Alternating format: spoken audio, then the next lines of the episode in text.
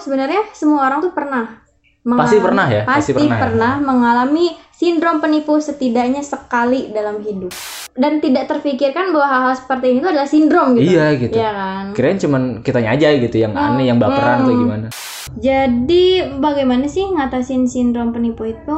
Neil, Neil, Armstrong. Neil Armstrong. Oh iya iya, gue pernah dengar cerita itu. Kan? Ah. Lu pernah dengar nggak? Ah, Ya dia tuh merasa misalnya dia lah hadir di acara besar, ah, dilihat banyak orang. iya. Orang-orang kan kayak, wah ini nih orang pertama ke bulan. gitu. Ah, Tapi dia tuh merasa bahwa gua tuh cuma ditugasin doang buat ke bulan, Iya. bukan karena gua apa ya? Dia bukan karena gue jago, jago, bukan karena gue pinter. Iya dia Itu roket juga bukan bikinan gue, Ah, gitu, iya gitu ya. Iya iya. seorang yang ya seorang yang penting pun Hmm. merasakan seperti itu.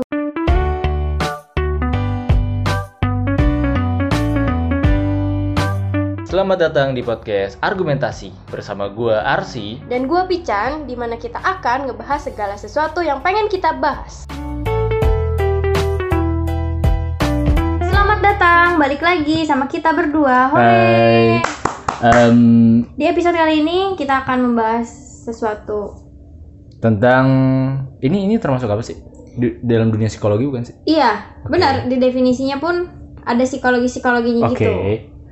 Apa sih? Apa tuh? Eh, jadi kita mau ngebahah soal sindrom penipu. Ketika Iya, atau impostor syndrome. Oh, itu bahasa Iya. Inggris, Oke. Mhm. Ketika lu pertama kali denger istilah ini, apa yang terbersit dalam pikiran lo? Gak ada. Karena gue taunya oh enggak karena gue baca pertama tuh impostor syndrome. Ketika Ah, gue ah. tahu impostor syndrome apa gue nggak tahu ternyata artinya sindrom penipu. Yang ada di dalam pikiran gue adalah seseorang yang takut buat ditipu gitu. Kalau gue bukan gitu, Mbak. Kalau gue mikirnya kayak gitu. Tapi by the way, untuk sindrom penipu ini ini adalah salah satu request. Oh ya? Hmm, Siapa? Ini salah satu request teman kelas kita si Pai, si Pai semoga si Pai Oh ya? Iya. Oh. Ya, semoga si ini dan puas ya akan apa yang kita jelaskan. Iya. Kalau pertama kali gue denger sindrom penipu, yang di pikiran gue adalah seseorang yang kerjanya selalu menipu, Hmm, gitu. dalam hal apa pun. Dalam hal apa pun dia Oke. kayak eh, banyak bicara, Hmm. terus pembual gitu-gitu sih. Oh. Dan itu menjadi sindromnya dia, gue kira hmm, gitu. hmm, hmm, hmm. Ternyata bukan ya? Ternyata bukan. Jadi sindrom penipu itu apa? Sindrom penipu itu adalah pola psikologi seseorang Hmm, di mana seseorang itu meragukan prestasinya Hmm. sendiri hmm, dan merasa takut dia akan terungkap sebagai penipu, ngerti nggak? oke. Jadi misalnya lu diberi apa ya pujian atau Hmm. diberi rewards gitu di Hmm. kantor, Hmm, tapi lu merasa kayak gue nggak pantas Hmm. dan orang-orang di sekitar lu tuh kayak kok dia sih kok dia sih gitu Iya, dan iya. lu merasa ya itu lu merasa menjadi sindrom penipu itu. oke. Jadi itu kurang lebih Sesederhana itu sebenarnya. sebenarnya Tapi tapi emang itu ada? ada Ada. Mm-mm. Seseorang yang mengalami sindrom penipu itu merasa kesuksesan yang diraih itu hanya karena kebetulan Hmm. dan keberuntungan semata, bukan Oh, karena keterampilan oke, dan oke. pengalaman. Hmm, hmm, Ya jadi dia merasanya misalnya ya, hmm. kayak gua, Apa misalnya, tuh? misalnya Apa ini Apa, ya, apa, ini apa? misalnya Jadi mau mis- masuk kerja, Oke. tapi ternyata itu dari kenalan bokap. Hmm. Nah itu kan, terus tiba-tiba bos bos tuh jadi baik kan sama Oke, kita, oke. terus jadi kayak selalu mengapresiasi pekerjaan Nah. kita. Padahal orang-orang sekeliling itu menganggapnya Be aja gitu. lu sama kayak kita Iya. biasa aja tapi kenapa lu kayak gini gitu Hmm. padahal padahal Hah? Gue pun merasa gue mampu gitu jadi orang yang Yang apa harus yang, yang, harus pantas. diberi iya yang Pantas pantas ya. diberikan pujian itu Hah. oke lalu sebenarnya semua orang tuh pernah Pasti pernah ya? pasti, Pasti pernah ya? pernah mengalami sindrom penipu setidaknya sekali dalam hidup Hmm. kalau lu pernah kan Gue jangan lu dikasih Gua- tahu sih tapi pernah gak gue pernah pernah. Pernah. ketika sepanjang Kuliah? tahun. oh Maksud ya sepanjang setiap step yang gue jalani dalam Hmm. hidup pasti gue merasa gue nggak I don't deserve it gitu loh. Mhm. Nggak tahu kenapa. Hmm. Tapi kan ini tadi kita bilang di awal eh, ini tuh apa ya ada hubungannya dengan psikologi kan. Ha, ha. Tapi ternyata peneliti itu belum tahu pasti Hmm. penyebab Peneliti apa dulu? penelitian, Oke. bukan peneliti ya, salah salah. Penelitian belum tahu pasti penyebab terjadinya sindrom ini. Hmm, hmm. Tetapi Hmm. sebagian ahli menyimpulkan Hmm. Hal ini ada kaitannya dengan sifat perfeksionis seseorang Hmm. atau dia tuh hidup di masa kecil dengan keharusan untuk berprestasi. Oh, kayak gitu gue pernah loh punya teman kayak gitu gimana orang maksudnya? tuanya punya standar sendiri Tinggi. gitu iya Nah, terus? dia harus ranking satu Hmm. nilai matematikanya harus 100 Yang penting nilai matematika sih, nilai kebudayaan nggak penting iya ya. benar benar Benar. dan Bagi biasanya mereka. buku kebudayaan dikasih yang paling tipis ya Iya, ya, iya. ya itu gue SD gitu sih buku kebudayaan buku IPS. IPS kayaknya enggak Oh deh enggak ya? Buku olahraga. matematika dikasih dua dua gitu enggak. terus matematika dibagi dua catatan dan tugas pokoknya kayaknya spesial Wow. banget gitu kalau matematika Terus dia kenapa? Terus terus dia gimana kehidupan selanjutnya? ya akhirnya dia pun kayak ketika dia merasa apa ya tidak menya, tidak sampai Hmm. sama ekspektasi orang tuanya itu dia malah jadi apa ya Terbebani atau? Menurut gue sih dia malah jadi takut gitu ngerti nggak sih jadi orang tuanya tuh bener-bener tidak memberikan sama sekali Jeda. bukan jeda apa ya kayak ya udah Ah, ya oh, iya, udahlah iya, iya. gitu nanti kamu coba lagi Hmm, itu enggak nggak ada. orang tua itu malah "Oh, kamu les aja Jadi ketika dia nggak bisa dalam satu hal dipaksain untuk dikembangkan lagi gitu, Hmm. diterusin lagi gitu. Mm-mm. Oke, oke, oke. gue mengalami itu ketika eh teman gue itu SMA dan Itu ternyata SMA? Dan ternyata teman gue yang saya SMP pun tahu iya emang katanya orang tuanya tuh Dari dulu punya gitu. standar tinggi ke anak ini dan dia anak per satu-satunya Hmm, tapi dia pinter nggak? Pinter dong. pinter tapi kayak kalau gue lihat nggak happy gitu ngerti nggak sih Oke. malah lebih happy kita anak-anak yang kaleng-kaleng gitu kayak ya ya udah gitu Apalagi di SMA lo dibully terus iya kan? itu kan itu lebih happy sih menurut gua nggak kita nggak tertekan sama orang tua setidaknya Ah, ah. meskipun tertekan oleh teman-teman Iya, gitu nggak boleh presentasi. Mm-mm. Iya. nggak dikasih kesempatan jawab pertanyaan Iya, karena takut SMAN. jawab Ah. Itulah pokoknya. ini disinggung mulu ntar lama-lama pada pekal Terus apa lagi? terus di sini ya bahkan kalau misalnya kita tahu ya ada Hmm. kayak beberapa kita katakan Neil, Neil, Neil, Armstrong, Neil Armstrong. Oh iya iya, gue pernah dengar cerita itu. kan Ah. lu pernah dengar nggak Ah, ya dia tuh merasa misalnya dia lah hadir di acara besar ah, dilihat banyak orang Iya. orang-orang kan kayak wah ini nih orang pertama ke bulan gitu. ah. tapi dia tuh merasa bahwa gua tuh cuma ditugasin doang buat ke bulan Iya. bukan karena gua apa ya dia Bukan karena gue jago, jago, bukan karena gue pinter. iya dia Itu roket juga bukan bikinan gue, ah, iya kan. Iya, iya. seorang yang ya seorang yang penting pun Hmm. merasakan seperti itu makanya semua orang di dunia ini pasti pernah mengalami itu Tapi tapi em, sindrom penipu kayak gitu tuh menurut lo bagus gak sih? Ada bagusnya gak sih? ada Kenapa? Bagusnya apa? Menurut kalau menurut lo? kalau menurut enggak sih ini menurut data sih Oke. di sini tuh dibilang kalau misalnya kita punya sindrom penipu yang stabil ya Oke. itu tuh kayak menjaga kita menjadi pribadi yang nggak nggak congkak ngerti nggak jadi lu ngerti Oh, iya. jadi kita kayak punya Besar kepala. kendali diri Congkak tuh besar kepala. iya congkak kan Ah. besar kepala itu Ah. menghindari kita dari itu karena Ah. kita kan selalu merasa ah orang ada yang lebih jago Ah. kayak gitu kan terus kita tuh jadi bekerja keras karena Hmm. kita tahu orang tuh ragu sama kapasitas kita kita Hmm. jadi terus pengen belajar Hmm. dan selalu memberikan yang terbaik Oke. Nah itu. Tapi kalau kadarnya berlebihan juga nggak baik. Kita jadi ragu akan diri sendiri, Hmm. cepat takut gagal, Hmm. sehingga akhirnya menunda-nunda menyelesaikan tugas. Lah, ngaruh ke situ dong. Iya, karena apa ya?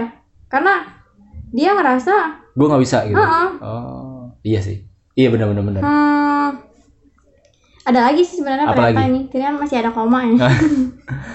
Dan dia tuh harus mengumpulkan keberanian untuk melakukan hal-hal baru. atau Hmm. mengeksplor mengeksplor hal baru yang sebenarnya bisa meningkatkan keterampilan. Kayak, gitu. kayak, ya itu kayak gue juga gitu deh. Oh, lu pernah mengalami Iya. itu? Hmm, gue juga sih. Tapi kayaknya jarang deh. Kalau gue gue bahkan sering loh, kayaknya. kenapa tuh? Iya nggak tahu. Nanti ya dijelasin di Iya, segmen oke. kedua, oke?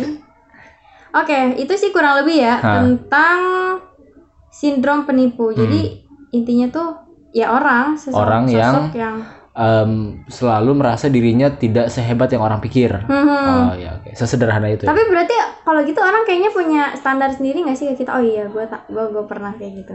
Iya. Bahkan sampai sekarang orang tuh kayak me- memberikan kita standar tuh. Ekspektasi tinggi ya. Mm-mm. Ah. Iya benar benar benar.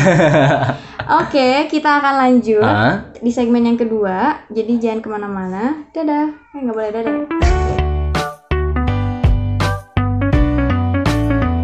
Hai, balik lagi di segmen 2.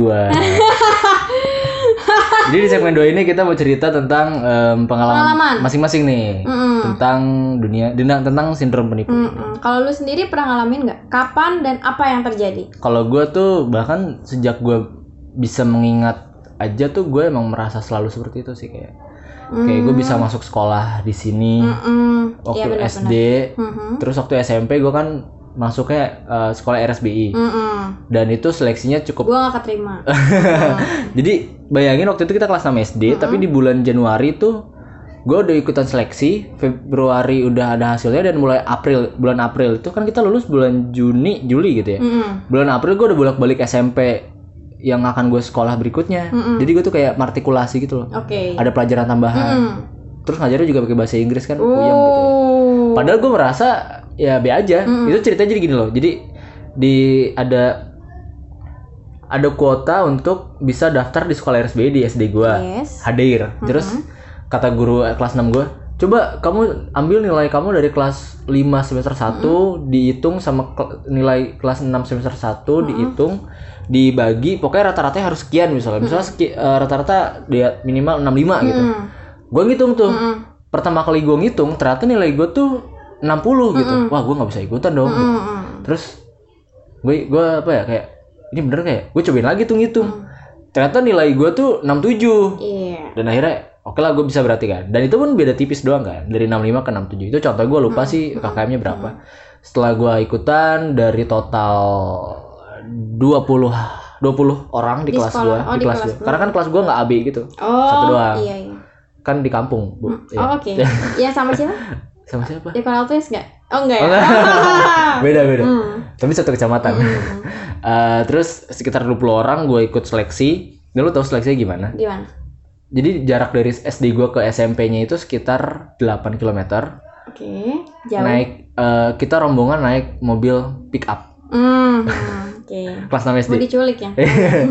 terus kita seleksi bla bla bla dan, ter- dan ternyata yang lolos itu setengahnya Eh, enggak enggak setengah sih 12 atau 13 gitu Tapi sebelum sebelumnya lu emang mau ke sekolah itu apa enggak sih? ikut-ikutan aja. Oh ikut-ikutan aja. karena yang lain pada ngitung nilai yaudah gue juga ikutan Hmm, hitung nilai. iya, gue keterima nggak gitu? Gue bisa ikut seleksi nggak? Setelah 13 sampai 12 orang itu lanjut martikulasi sekitar dua bulan atau tiga bulan. Hmm.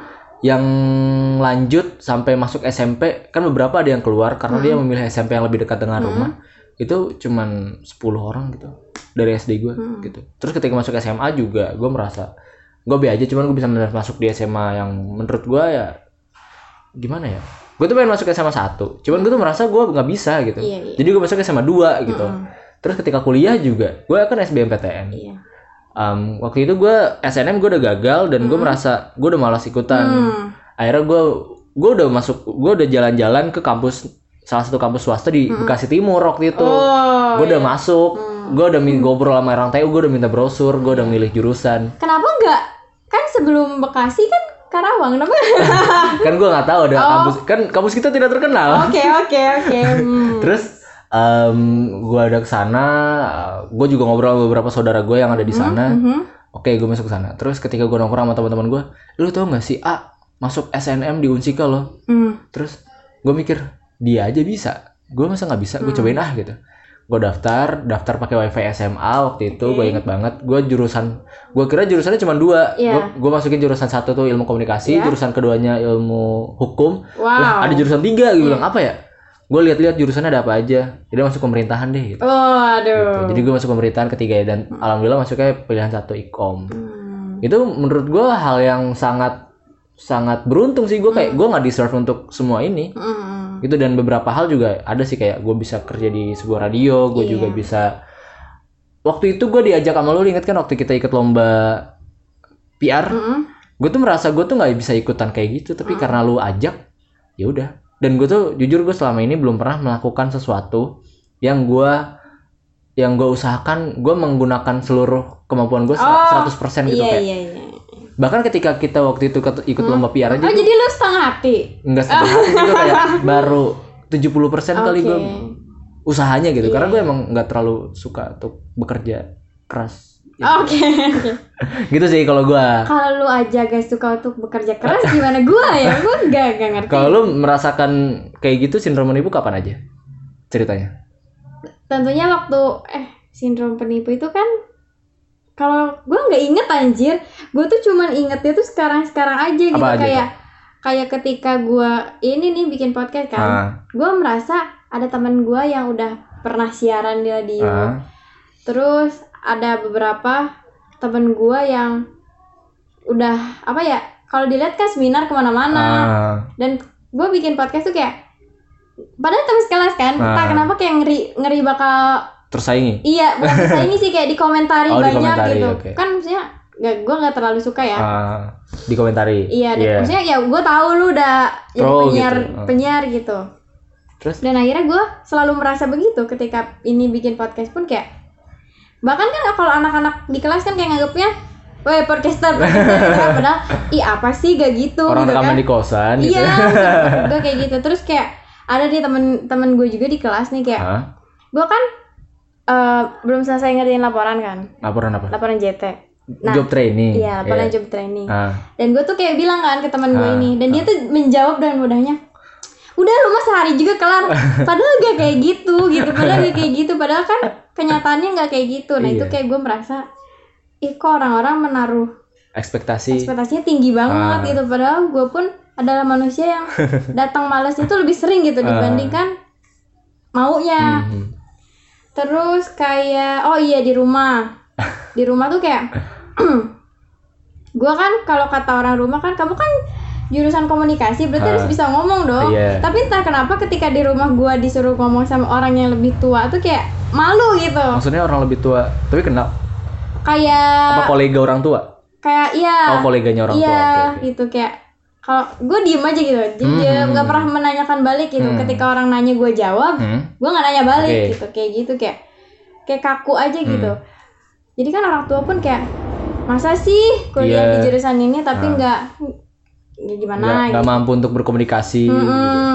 terus juga ada beberapa orang yang ke gue tuh ya itu yang tadi gue singgung di awal kan kayak dimulai dari job training kan Mhm. Ya oke lah memang gue awalnya job training itu di mau dimasukin sama orang yang kenalan Hmm, Bapak gua. hmm. terus gue sempet kesinggung nih sama omongan satu orang ini karena Hmm. dibilang nepotisme nepotisme Iya, gitu iya. kan terus akhirnya gue mencari sendiri kan gue Hmm. bikin surat lagi gue cari lagi tuh Hmm. di dinas yang lain Hmm. ternyata ketika gue masuk sama aja gitu ada teman bokap gue juga Di gitu situ ternyata. iya gitu jadi yang kenal sama Hah? kenal sama lu dia enggak kenalnya sama bapak gue oke maksud gue jadi ya itu bukan pilihan gitu ngerti nggak sih iya, bukan iya. keinginan gue buat ketemu sama orang yang kenal gitu iya ken- Ah, atau enggak bukan keinginan gue buat masuk ke salah satu instansi berkat orang lain gitu Heeh, bukan tapi gue tuh kayak gue juga bisa kok dipercaya ketika Hmm. gue dikenalin sama orang tua ya gue bisa kok bekerja sesuai dengan apa yang dibutuhkan Hmm. itu bahkan orang yang ngomong ini orang yang paling dekat sama gue gitu orang yang Hmm. membuat gue tersinggung itu orang yang paling deket banget Hmm. jadi ya gue tuh selalu merasa gak bisa apa-apa aja Hmm. gitu. Hmm. sampai sampai saat ini. Hmm. kayak gitu. Oke. Tapi kalau dulu-dulu gue nggak inget nggak inget ya? Gak, cuman kalau sekarang sekarang ya makanya kayak gue sekarang jadi males males buat show up gue tuh up bisa apa gitu. Hmm, ngerti nggak sih? hmm. karena show off. Show up up bukan ya show up. Oh show up ya? Hmm. oke oke. Bukan show off ya. Oke. show up. Ini Shut- perkara shut show up, up. dan Oh, iya. show off. Ya jadi kayak males aja. Bahkan kayak ya mau bikin video lagi juga kayak ya udahlah oh ya kita juga bikin podcast yang ada videonya. Belum itu, dikerjain. enggak itu mukanya kentang itu nanti bikin lagi. Enggak gitu sih. Kan udah dibahas sama dokter Maya Sari bahwa kita tuh harus pede terutama iya, lu. Iya, tapi gak tahu susah gue tuh selalu merasa orang-orang tuh meragukan kemampuan gue gitu. ya tapi kan orang-orang udah melihat karya lo Iya sih. Bahkan ketika pertama kali jadi MC pun ya, itu bener-bener Ah. gue pertama banget. Kemarin. Iya. nah, Gue, ya gue mau berterima kasih juga kan, udah Ah. ada yang mengundang. Itu bener-bener. mempercayai I- iya, meskipun mungkin nggak tahu percaya apa enggak. gue juga deg-degan parah kan, gue Oh ya? mules gitu hamin satu kayak. Ya itu gue takut Ah, ketika gue bercanda garing gitu. Ya apa sih gitu? Ini siapa sih? Siapa sih? Soalnya kan langsung gitu ya ada orang yang kalau kita bercanda di podcast kan bodo amat ya. Orang mau ketawa atau enggak gitu ya. Hmm, iya. Ya udah terus. Tapi ada loh yang bilang kayak iya bicar baru pertama ih segitu bagus tahu. Terus padahal gue kayak merasa bohong ya. Kayak gitu mereka tuh ngelentang ngeledek apa beneran gitu. Oh. kayak gitu. Ketika, ketika ada pun orang yang memuji lu lu selalu menganggap kayaknya gue nggak sebagus itu deh gitu ya. Hmm. apalagi kan partner gue lebih banyak kan lebih sering gitu partner lebih gua. sering berpengalamannya atau iya lebih di sering pengalaman, Oh, pengalaman jadi ya. MC gitu kayak gitu. Jadi gue kayak bukannya semangat gitu dikasih Hmm. pujian oh ternyata gue bisa nih jadi MC tapi malah gue berpikir kayak emang bener ya? Ya iya gitu. Malah gue bertanya lagi gitu. Kayak oke gitu. seru banget. Hmm, jadi panjang juga ya ceritanya ya? Iya ya panjang loh. Kayaknya teman-teman juga Pasti ini punya ked- sih. kedengarannya sederhana gak sih? Sederhana banget tapi ternyata malah kadang suka tidak terfikirkan untuk diangkat gitu Hmm. Dan tidak terfikirkan bahwa hal-hal seperti ini itu adalah sindrom gitu. Iya gitu. Iya kan? Kirain cuman kitanya aja gitu yang aneh yang baperan atau Hmm. gimana. Bet- nah nah di segmen ketiga kita mau ngomongin apa nih Pican? Kita paling mau ngasih tahu apa ya? Untuk menghindari ya menghindari kita dari sindrom penipu itu kita harus gimana. Hmm. dan ternyata media sosial pun berpengaruh ya? berpengaruh. Oke jangan ke mana-mana kita akan balik lagi segmen yang ketiga.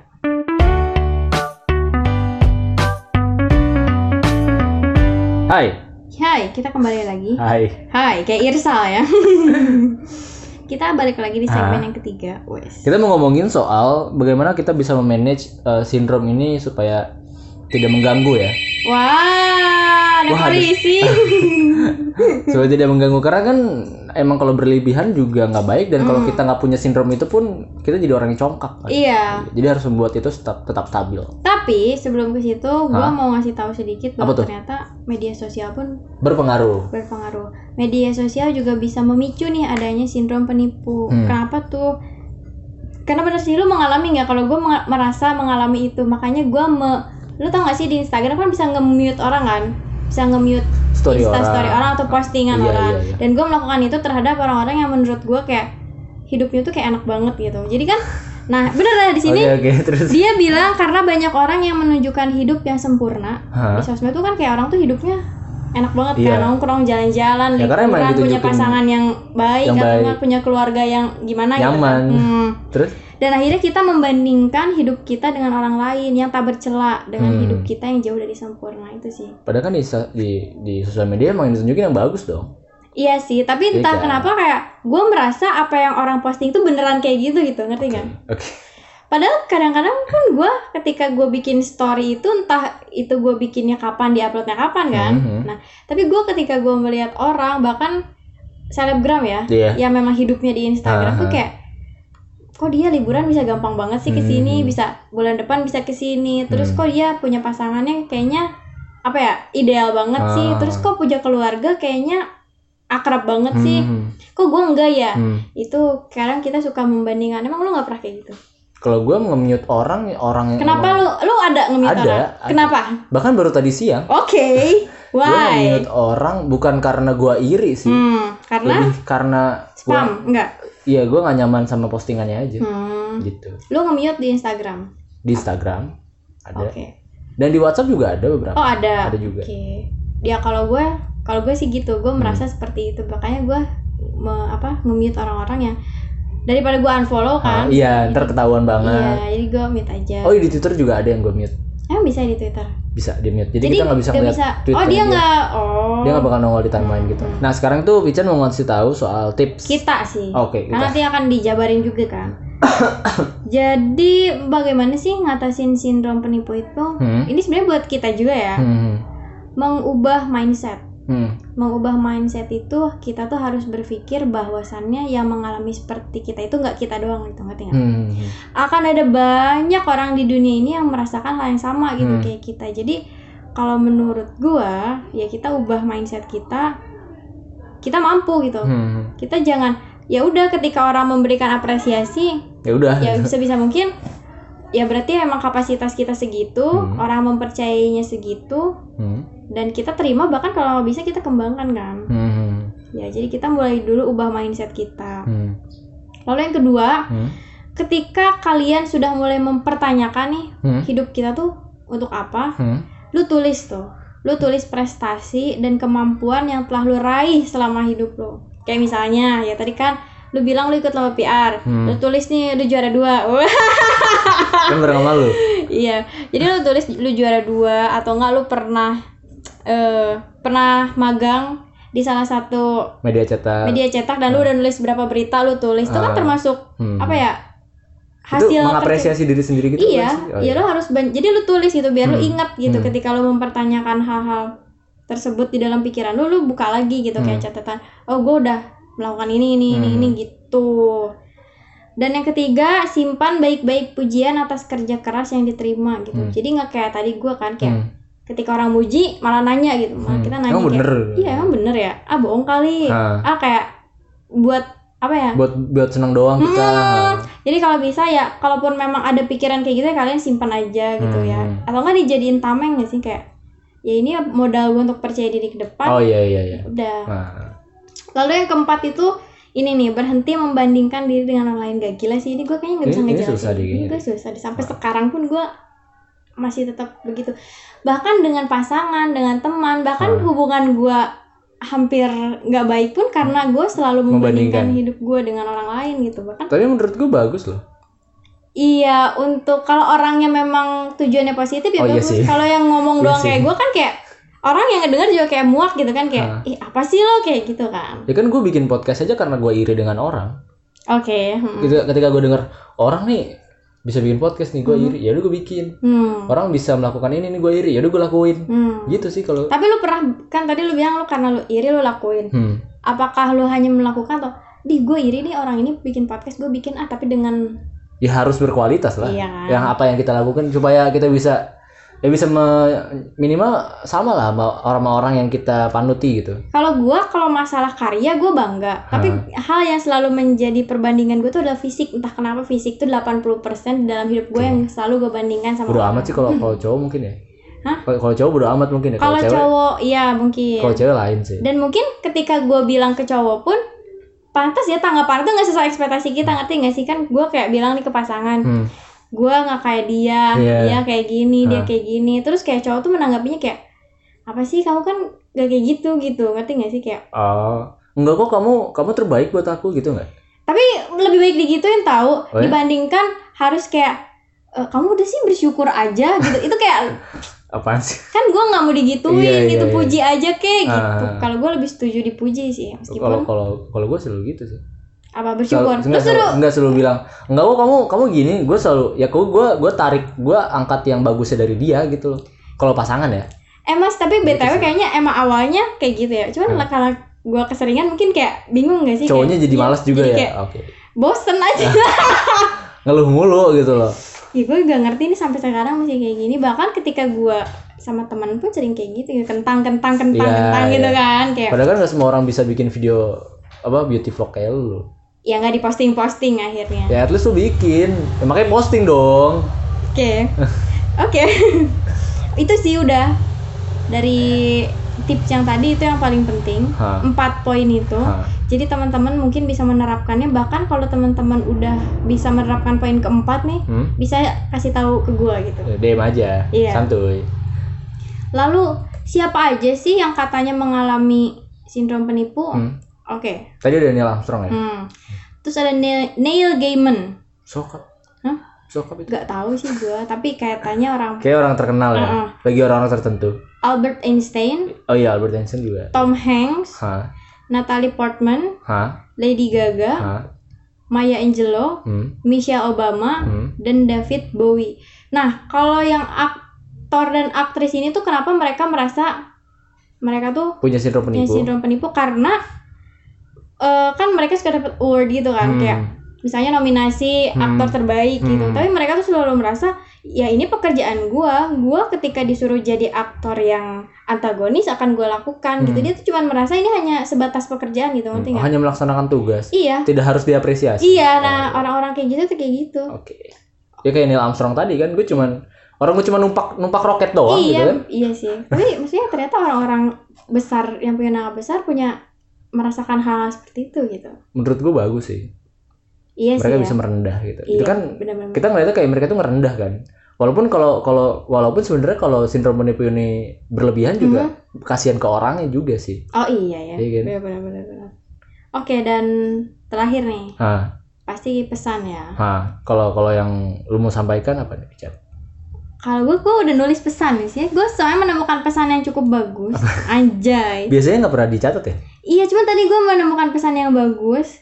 mungkin kita hanya orang-orang yang berusaha sebaik mungkin Hah? jadi kita berusaha nih sebaik mungkin Hmm. dan sebetulnya itu udah cukup gitu Hmm. hmm.